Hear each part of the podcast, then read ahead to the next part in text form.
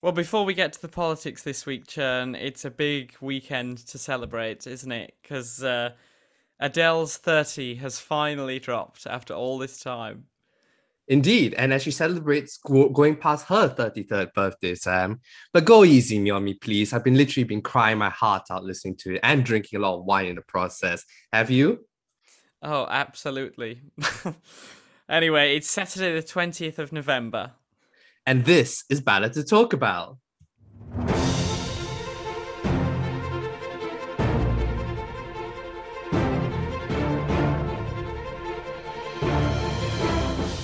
Hello and welcome to the latest episode of Ballot to Talk About. Joining me, as always, from the other side of the globe is my co-host, Churn. How are you doing? Well, I'm doing well, thanks. And speaking of anniversaries, there's another anniversary this week that's come up, isn't it, Sam? And something which has been a defining feature of our childhood because it is 20 years to the week since the first Harry Potter film was released. So, Sam, I dare ask that controversial question. Which of the Harry Potter films was your personal favourite? I mean, it is quite controversial because one of my favourite films is The Goblet of Fire, which is like almost universally accepted as one of the worst films in the Harry Potter franchise. But I was always, my favourite book was always Goblet of Fire, so the film adaptation was also up there for me. How about you? I prefer the second movie, actually, Chamber of Secrets, actually. I thought that was really cool. A little bit of anecdote was that I first watched Chamber of Secrets around the time when it came out on DVD. If you recall, there was a scene when the Chamber of Secrets opened, there was blood dripping down the walls. And it absolutely terrified me as an 11-year-old watching that scene. And I don't think I slept well that night. Anyway, it put me off watching the rest of the Harry Potter series until I was 19 actually and saw Deathly Hallows. So I actually started falling back in love with the franchise. So I watched the first two films in order, then jumped to watch Deathly Hallows Part 1 and Part 2 on local television. That was on my local television here in Singapore when they were showing it, and then watch everything in between. So it is quite a funny order that I watched it in.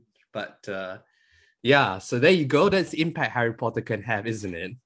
Absolutely. But I think we should get to the politics because I think that's what everybody's here for anyway. And before we get started on our main features of this week, I thought it was really interesting that this is the weekend when the United States gained their first female president. Well, for an hour and 25 minutes.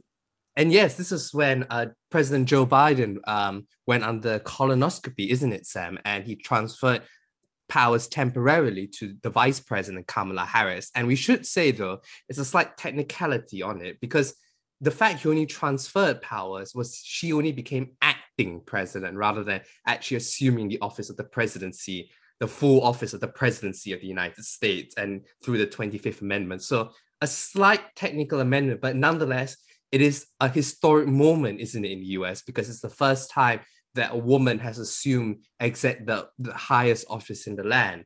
And speaking of women, it was another successful weekend for another female who has also made her own history, Nancy Pelosi, because she got the Build Back Better Act passed through the United States House of Representatives. Because with the Republican Party universally opposed to it, there was only the chance for 3 Democrats to defect and the whole bill was going to be defeated. And we only saw one Democrat in the end, which is Jared Golden of Maine, to vote against the bill. So it's an absolutely phenomenal triumph, Sam. So before we talked about the main topics for this week, do you think, Sam, that Nancy Pelosi is one of the most effective speakers that in the United States history?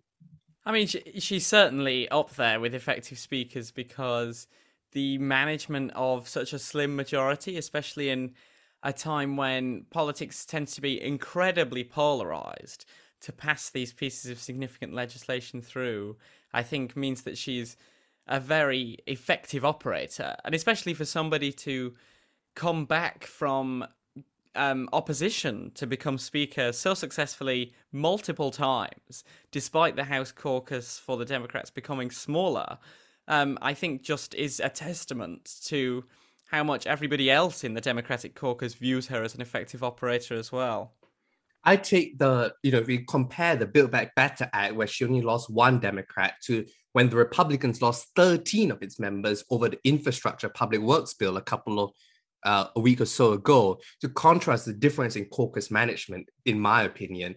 She really knows when exactly to push the buttons to get her caucus to vote in line.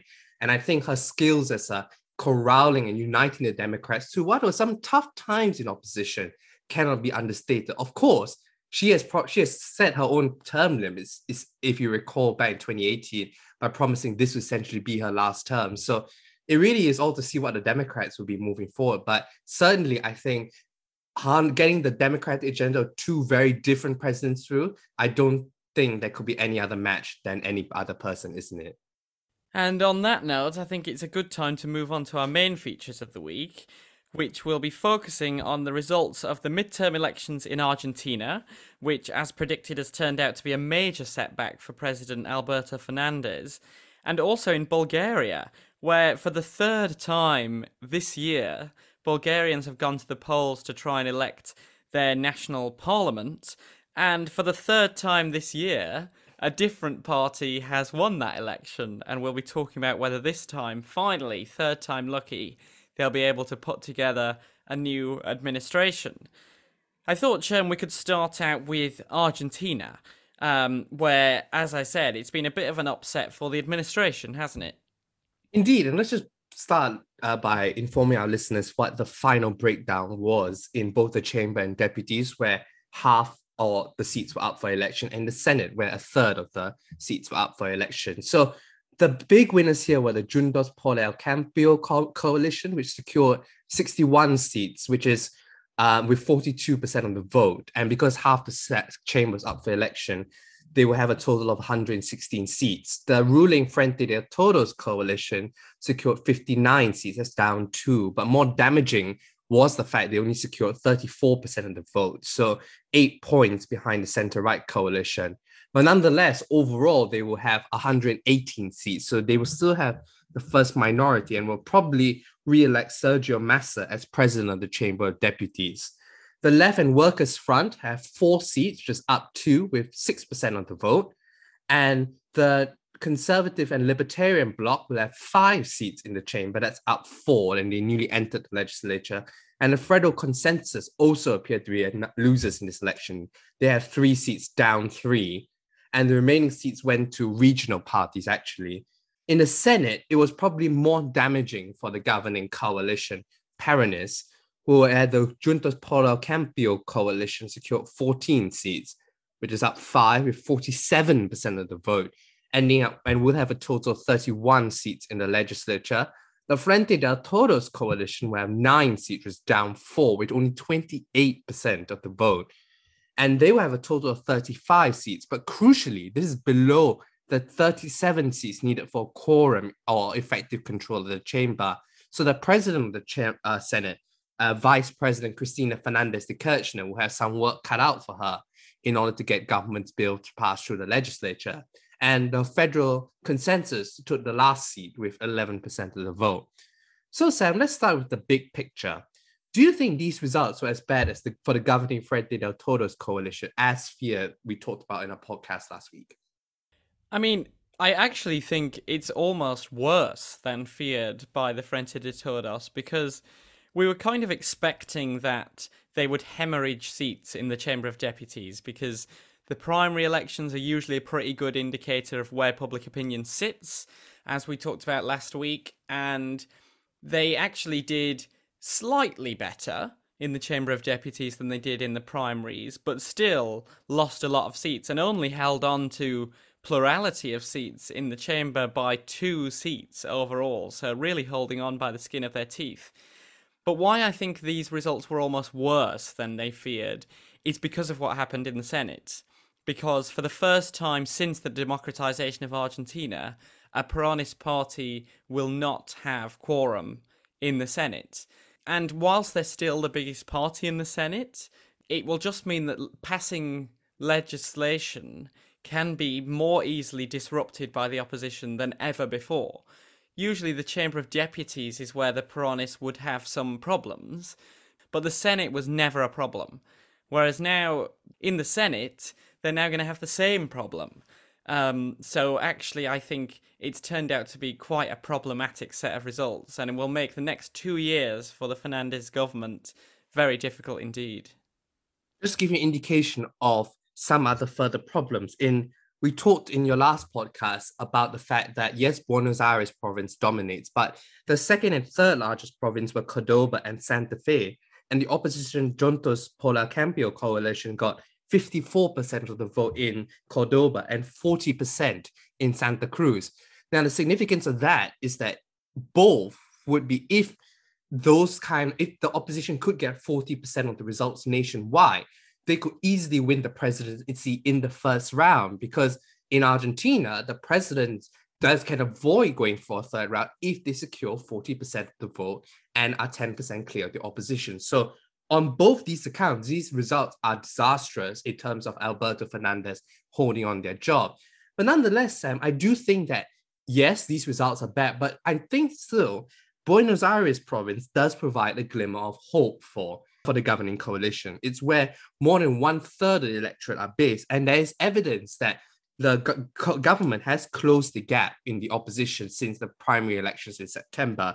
And even though the opposition won the elections with 1 point in November, this was significantly less than the 5 points or so that they won in the September primary election. So it is less bad as it thought, and therefore I suspect, would you not agree, that it might give the government some hope that with a longer run up to the next midterm, the next general elections in 2 years' time, they could turn it around, can't they? I completely understand your point, especially comparing the results in Buenos Aires from the primaries to this general election. The only asterisk I'd put on it is a lot of the things we talk about when we're analysing election results tend to be about trends. And it certainly seems that Buenos Aires province is trending away from the Peronis, at least in the short term, because even if you look at 2015, where it was the election where the Peronists lost control of the presidency, yes, their Chamber of Deputy results were slightly more promising than the presidential election, but within that environment, they still won Buenos Aires province by 5 points. And now they've lost it by 1 point with a presidential election 2 years away. And the Peronists will be incredibly aware that if they were to lose Buenos Aires by 1 point, that is the presidency over. That is game over. So I think they'll be really conscious of trying to get Buenos Aires back on side, because even in a national context where they won Buenos Aires, the largest province, by 5 points, they still lost the presidency, and they're quite a distance away from that.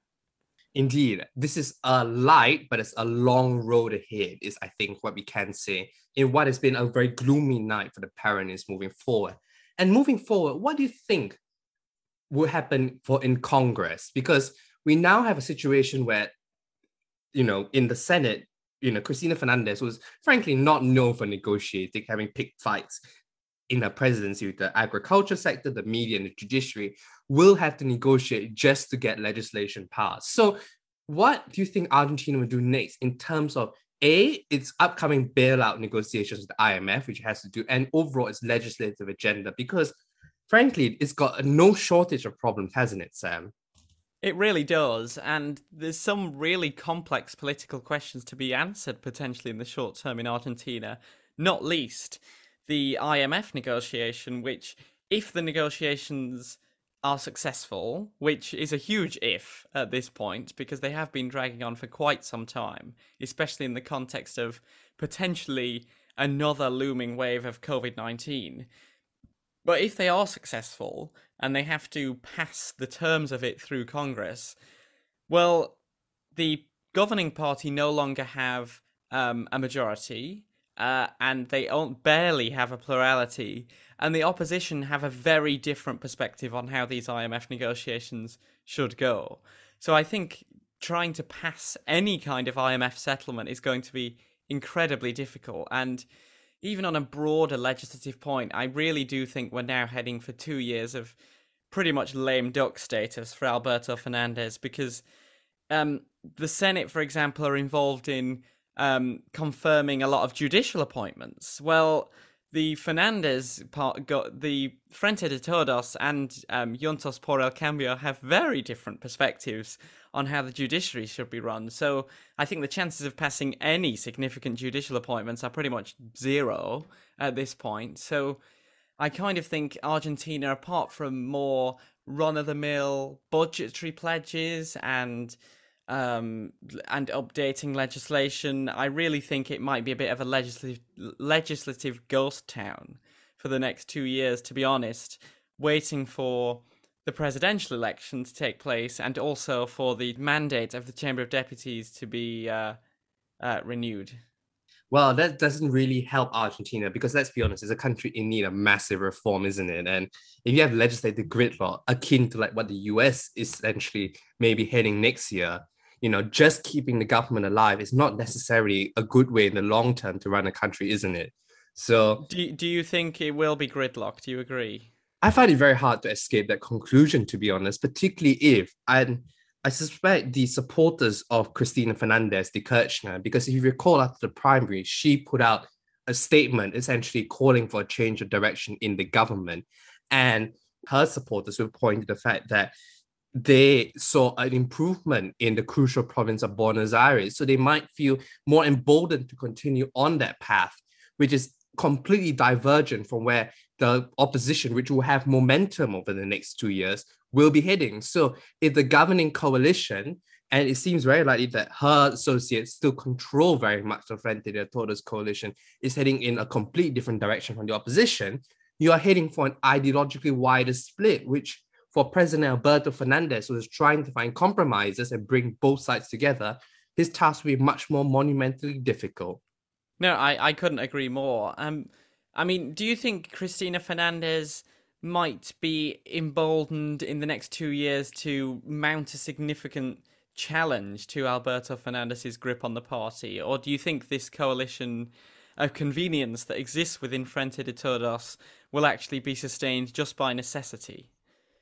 I think the big question is whether she would seek the presidency again, because putting her face as the top of the ticket was probably a bit too controversial, and she could probably wield her power as she has done behind the scenes, particularly effectively over the last couple of months with a weak Alberto Fernandez, because frankly, the president's authority has been shot. I think it's a more politically smart move to continue wielding her power behind the scene, which she probably will be doing over the next couple of years. So I think her role is still very much in the background behind it, rather than being the public face on it, to be frank.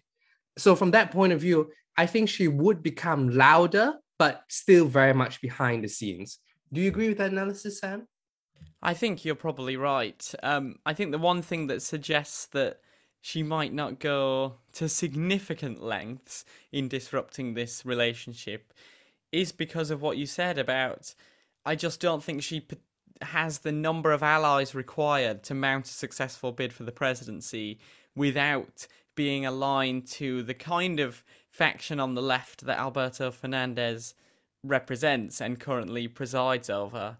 And given the poor results in the primary, which she did then impose some of her faction's preferences upon the party following those primary results, and then to still go on to lose, I just don't know if she's been able to successfully take the political temperature of Argentina, given that even with a changed cabinet and slightly changed policy approach in advance of these general elections, she wasn't really able to turn around the fortunes of Frente de Todos significantly enough to then go on to successfully defend seats in this election. So I think for both her and Alberto Fernandez, the best place to be at the moment is working together to try and maintain a substantial electoral coalition that they too represent. And a final point I should note is that Cristina Fernández was absent from the coming together party of that Alberto Fernández hosted in front of the Frente de Todos coalition party supporters on election night, ostensibly because she was recovering from a surgery that she suffered a month ago. So that was the official statement, but I think you and I can probably infer, Sam, of how their relationship currently is at the moment, isn't it? Yes, especially given the letter that she wrote after the primary elections. I wonder if she's penning another one as we speak. And finally, Sam, before we move on, are there any other big stories or takeaways from Argentina's elections? Because we'll be coming back to Argentina in 2 years' time, and this is the first time we've covered this country. So any other big stories or takeaways that you have noted? For me, I think there's two takeaways for this election to keep an eye on as we build up to the presidential election in 2023. And both of these stories are radically different, because one is about the far right of Argentinian politics, and one, conversely, is about the far left. Because I'll start with the left, because the Left Workers' Front, which is a Trotskyist leftist party, actually won the third largest national vote share in this Chamber of Deputies election, which for a party of that size and that political background is quite a big shock. So they got 6% of the national vote, which translated into 4 seats in the Chamber of Deputies, 2 in Buenos Aires, 1 in the city of Buenos Aires, and 1 in the northwesterly state of Jujuy. And then also on the other side, we have the far right, which we talked about a bit last week, where we were going to keep an eye on how Javier Milei's party performed. Well, they got 17% of the vote in the city of Buenos Aires and finished the night on 5 seats in the Chamber of Deputies. This is the first handful of seats for the far right in Argentina since democratization. So it's a big shift in terms of the political representation in the chamber. And it includes, as we talked about last week, Victoria Villarroel, who denies the presence of state terrorism under the previous regime. Well, she won a seat. And I think what is notable from this party's performance is that they were able to feed on a cocktail of issues. So it wasn't just one thing. They were critical of COVID restrictions, critical of climate policy, very nationalist, critical of the economic situation. And some of these things are only going to get worse in the next 2 years. So I just wonder how this party might end up performing in 2 years' time, when potentially the economic situation has declined even further because of COVID, and climate politics are really becoming more of a mainstream thing to focus on for governments all over the world. So with this context in mind, I wonder if Javier Milei's Liberty Advances party might be here to stay. I think a bit of a wider point, you talk about the rise of the radical elements, actually, because it's the far left and the far right, suggesting a lot of voters are disillusioned with the political system in Argentina, which, considering, let's say, that you've known a Peronist government for most of your life, and the memories of the last centre-right government are relatively raw and relatively painful for quite a lot of Argentinian population, I wouldn't be surprised to see the rise of the far left and far right elements, actually very similar to many other European countries, isn't it, Sam? I think I would say as well, I got an interesting stat about the far left performance in Jujuy province. They actually got 25% of the vote in the northern province of Jujuy province, just a small province, but still a phenomenal achievement for a party that frankly wasn't on the radar of many Argentine voters up to this point. And a wider point of disillusionment can be seen by the fact that more than 1 million Argentinians actually spoiled their votes or blanked their votes, suggesting that a lot of them went to the polls largely in protest, actually, against the established two parties. And I think another takeaway that I have personally is the fact that midterm elections in Argentina do not have a good predictor, certainly if you take the last 3, on what the results in the next election will be. And I think that's a good point to end on, because it does suggest that there's hope for the Frente de Todos coalition led by Fernández and Fernández, and the opposition cannot take its wins for granted. So in 2009, the then Front for Victory, led by Cristina Fernández de Kirchner, lost its absolute majority in both houses of Congress. She won an emphatic re-election in 2011 with the only Argentine president since its restoration of democracy to win an absolute majority of the vote, and with 37% margin of victory, was better than Juan Perón's massive landslide victory in 1973.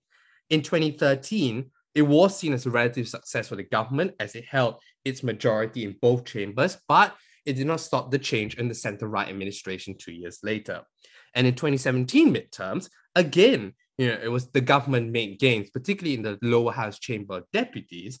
It did not stop them other times from changing the government in 2 years' time. So lots more to look forward to, isn't it, Sam? Absolutely.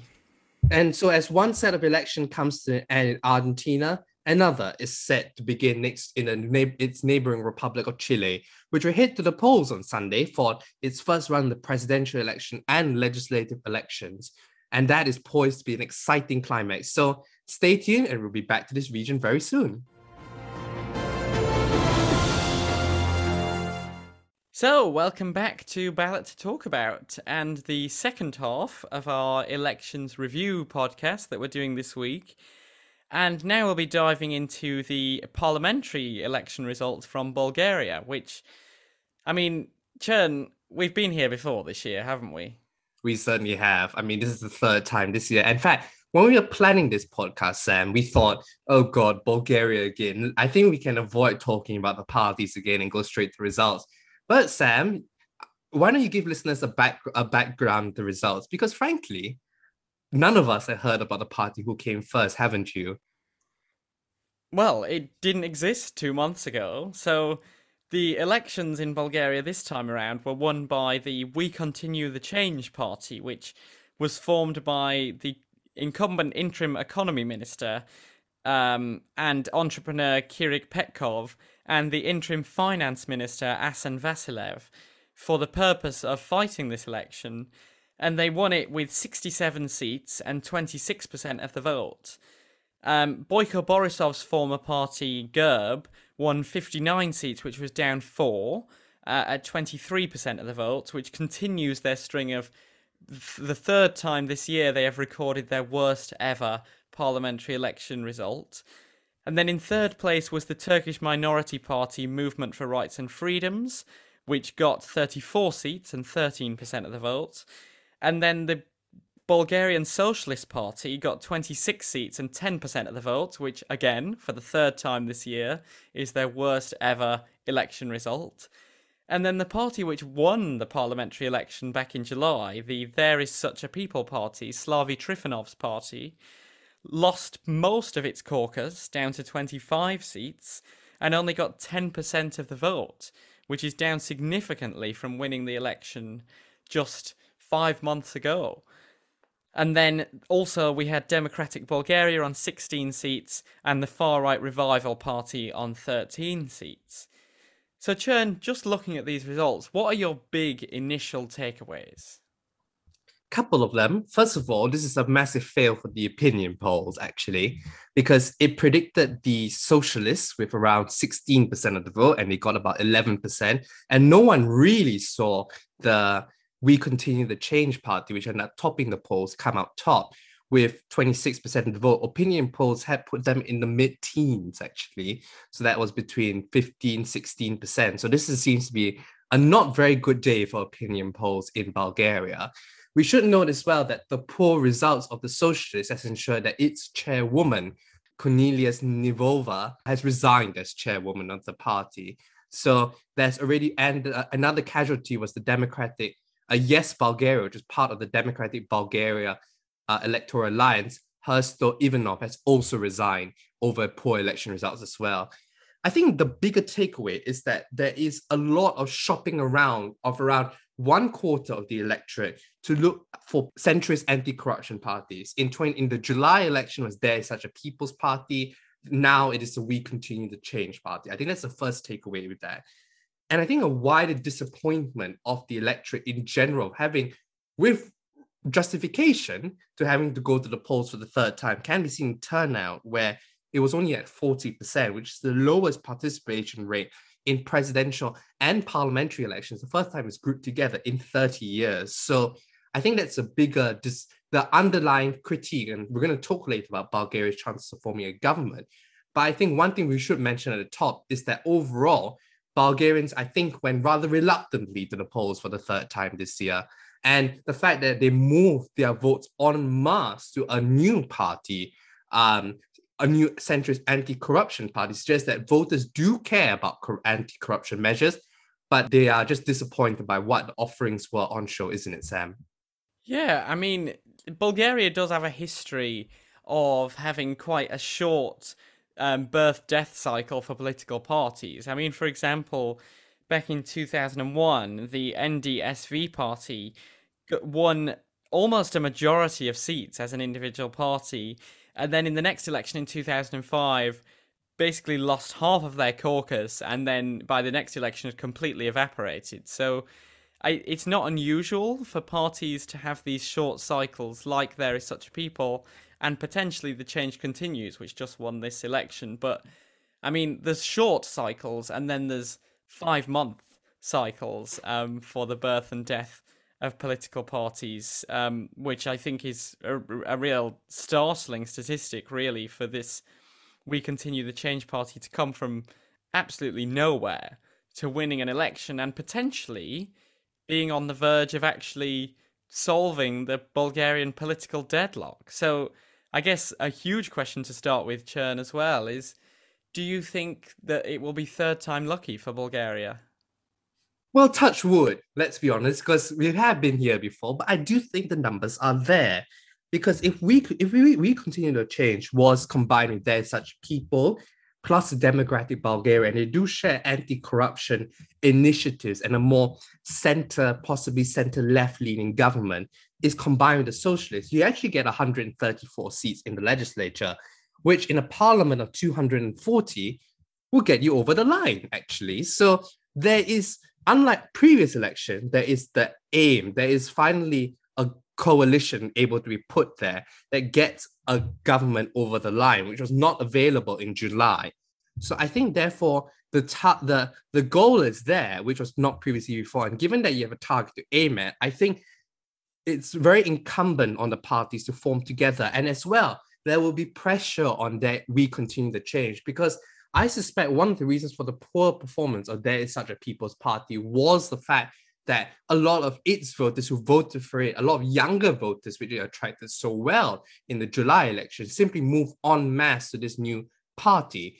And there will be a lot of pressure to put a coalition, for We Continue to Change, put a coalition together and form a government, really. So it really, the onerous is on them to form a government, and therefore the pressure is as well. So I think it does give Bulgarians potentially the light is there at the end of the tunnel.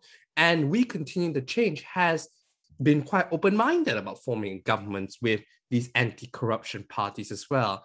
In fact, it also stated that it will be willing to work with both GERB and the centrist minority Movement for Rights and Freedoms, but so long as the former party supported the replacement of the chief prosecutor, Ivan Gersev, and the ethnic minority-based party supported and dropped contact with the ex-MP Delin Pivsky. So I think the fact that it's starting with an open mind certainly gives it options in trying to break this deadlock, which potentially could mean its end.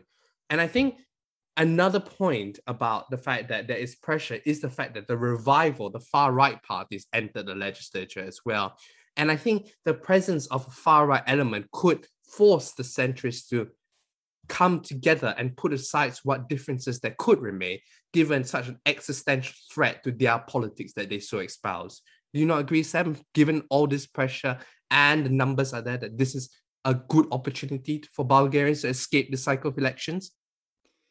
I couldn't agree more. I think the numbers do seem on the surface to be there. And crucially this time, I think the political will is there for these parties to work together. And I think one difference is that I think the socialists, because you might say, haven't we been here before?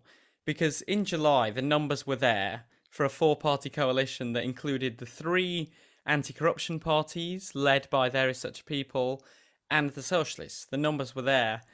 And actually, there's fewer seats available in a 4-party coalition this time than there was in July. But I think the crucial difference here is that the socialists are more likely to work with the Change Continues party than the There Is Such a People party, I think, because of the leadership of Change Continues have political experience now because they've been key ministers within the interim government since July. And crucially, the interim government since July has been more of a centrist operation and less of a populist operation than There Is Such a People as a party. And also, The Change Continues came out very early in this cycle to endorse Rumen Radev as president, who is the socialist president of Bulgaria as well. So I think even in doing that, they were trying to give an olive branch over to the Socialist Party in advance of this election cycle. And as you said, I think the context of revival being a potential threat, and also just the looming concern about having a fourth election, which is just mind-boggling, really, because at that point, what on earth do you do? Because let's assume they do have a fourth election and no party does any better than 26%. Well, then you're just back to square one. Whereas now, yes, this coalition between the anti-corruption parties and the socialists works numerically. And yes, they are quite a broad range of ideological positions. But if they can form some kind of government that even just lasts a year or 2 years, that's better than just vacillating and holding another election for the sake of it on the off chance that somebody performs better than 26%, which, knowing Bulgarian elections this year, is just not going to happen, is it, Chern? No, it would not. And I think the key thing is as well is that, first of all, we're getting to Israeli level of elections, really, which is a bit ridiculous for a country not necessarily used to it, unlike Israel. And I think as well, like you said, as I mentioned earlier, given that one of the things that seems to be motivating and voters who vote for anti-corruption parties is the fact that they want a government put together, there is that pressure put on it as well. What do you think, though, from the socialist point of view, will it want to go into government? Because its third has been going down in vote share pretty consistently over the last three elections. And I think it's not going to be a major player in this government. And we're told often enough about junior coalition parties suffering, but you still think they would want to go in? I actually tend to think that they might want to go in this time around, because I could understand the apprehension previously, because when a government didn't form before, we both talked about in July, because I went back and looked at our notes and what we were talking about how the socialists might actually benefit from another election, because they might stand to be the not populist There Is Such a People party, but equally not GERB and not Borisov. And we thought they might actually stand to benefit from this period of uncertainty following the second election in 2021. Well, the exact opposite happened. They slid back even further. And if I were in the Socialist Party, I'd be concerned that if we didn't join this government or didn't even try, then we might be alienating the anti-corruption kind of electoral pool, which might be where the winds of change actually are in Bulgaria. And if you sit outside of that movement, if you sit outside of forming a government to try and combat significant corruption in Bulgaria, then I'm not sure you have a political future in the short term, because you're not GERB and you're not the anti-corruption coalition and the anti-corruption alliance. So really, I think they might view this as an opportunity to get on the bandwagon with the anti-corruption movement and try and rebuild a political future from that perspective, rather than being left outside of the fray and just continuing to hemorrhage voters to newer parties. And I think the threat is there as well, because We Continue the Change is actually a coalition of four component parties in them. We Continue the Change itself, which is by far the dominant party, but it also includes Volt, which is actually a pan-European centre-left party as well. And also part of it is the Social Democrats, actually, as well. So there's quite a bit of potential policy overlap between the socialists and this We Continue the Change party. And there's a risk, like you said, given the anti-corruption nature fervour, that it could just be swallowed up even more. Particularly, I suspect that if a government is formed, there could be quite a burst of euphoria, as in Bulgaria is finally putting a sigh of relief, and there's a rush to support this new We Continue the Change government. So I think they could be potentially left out that conversation, and their voters and their core support, which can clearly see has been falling in the last three elections, actually, might disappear and go somewhere else. So I think given that risk, they should remain inside. But nonetheless, Sam, I think one of the things we can say as well is that not only do voters want a credible anti-corruption party, you know, the fact that they also put onus of forming a government. How do you think We Continue the Change, which will probably supply the next prime minister, hold on to these voters? Because we mentioned before about the short turnover between birth and death of a party. How do you think that this coalition can break that hole and remain, you know, beyond the fact that, beyond a boycott Borisov, which seems to have controlled GERB, you know, for, you know, very effectively for 10 over years, how can they remain the political scene beyond the next election?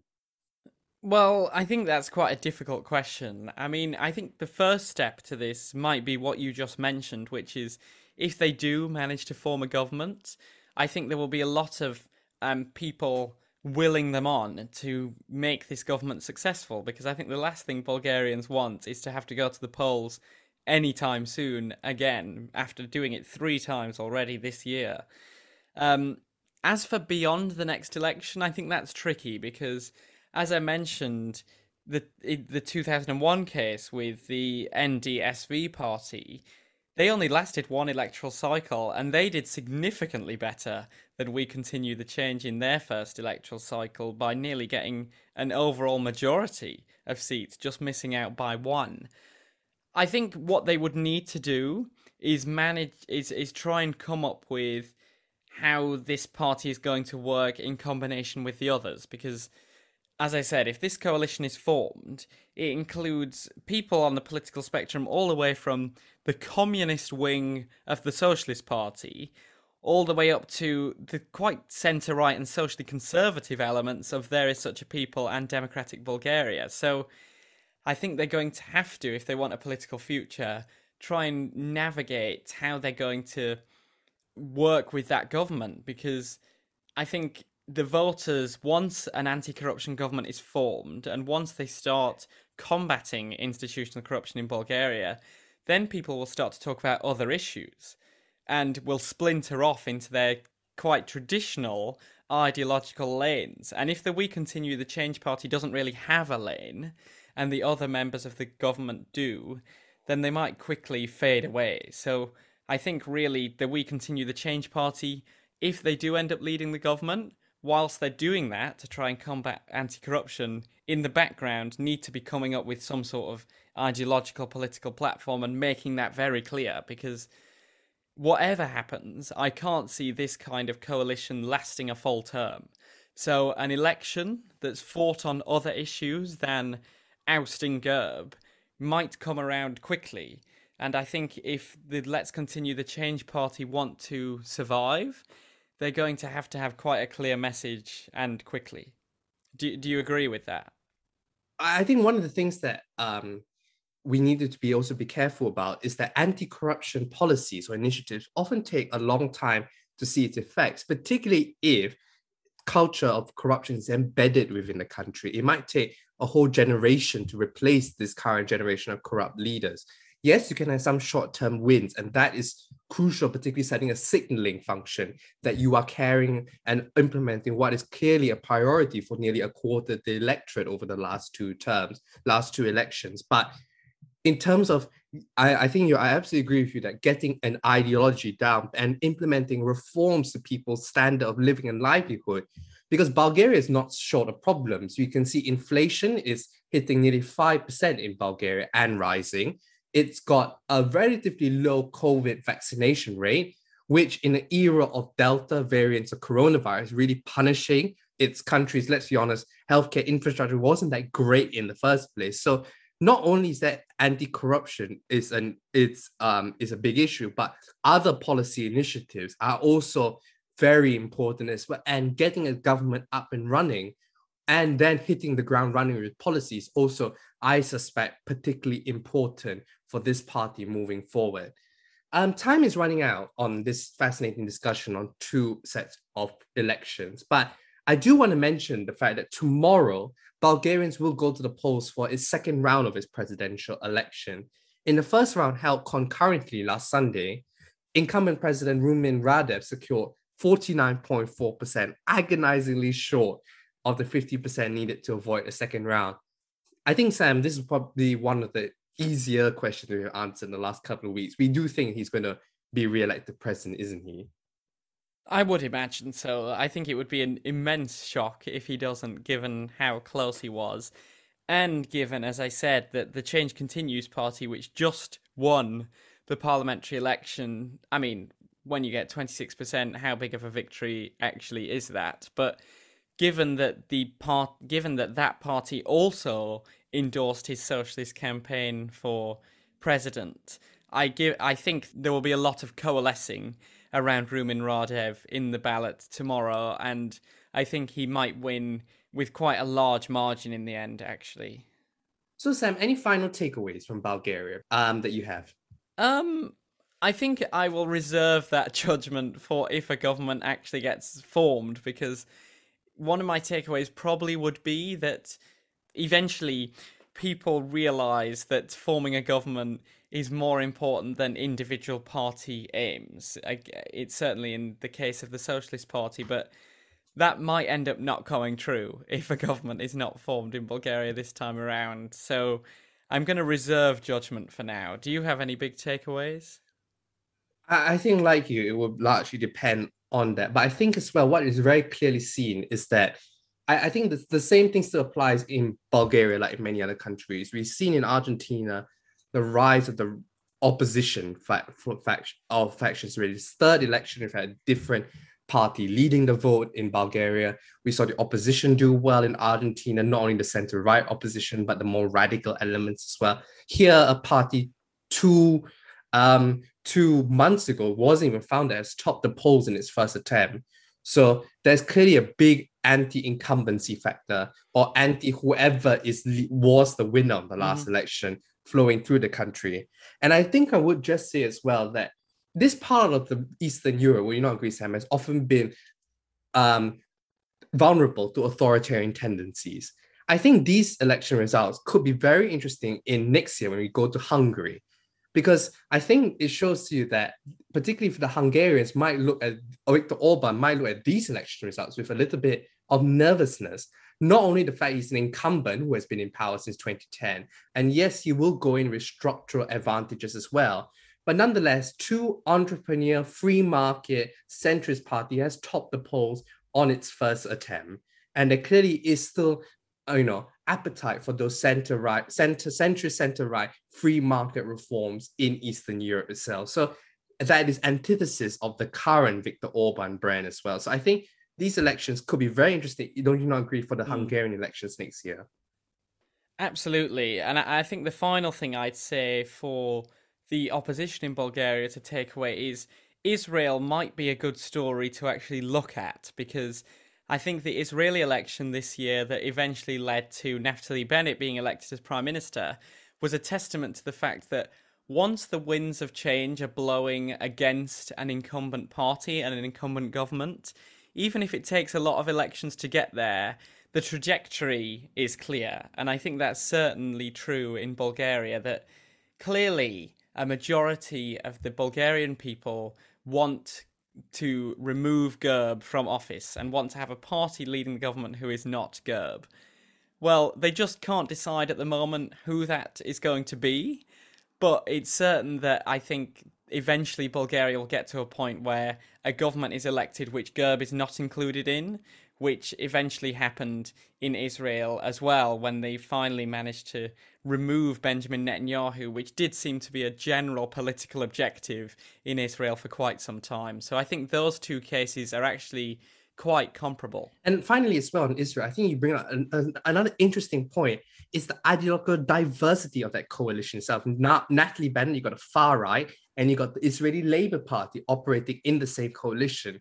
And I think one of the underreported stories you don't talk about this podcast is the fact we're not talking about the Israeli election as of now, when frankly, I think, Sam, you and I were quite skeptical that it would last for a longer period of time, but it does seem to be so far holding itself together. And I think the fact that you can have parties that across the ideological spectrum can work together to oust an incumbent will also be, again, worrying signal for Orbán itself, given he is facing united opposition for the first time. And now we can also see in Bulgaria, potentially, that winds of change blowing through. So it does look like when there is a will, potentially after three elections, there is a way. Absolutely. And I think that's a good point to end on, because that is it for the latest episode of Ballot to Talk About. Do join us again next week when we'll be analysing the state of politics in Chile, Argentina's neighbour, following their general election. And as always, we'll continue to bring you up to date on the world of politics and elections around the globe. You can follow us on Twitter, Instagram and Facebook at @ballot_talk. And do leave us a rating or review, or simply tell your friends about us. My name is Sam, and until next time, we'll speak to you soon.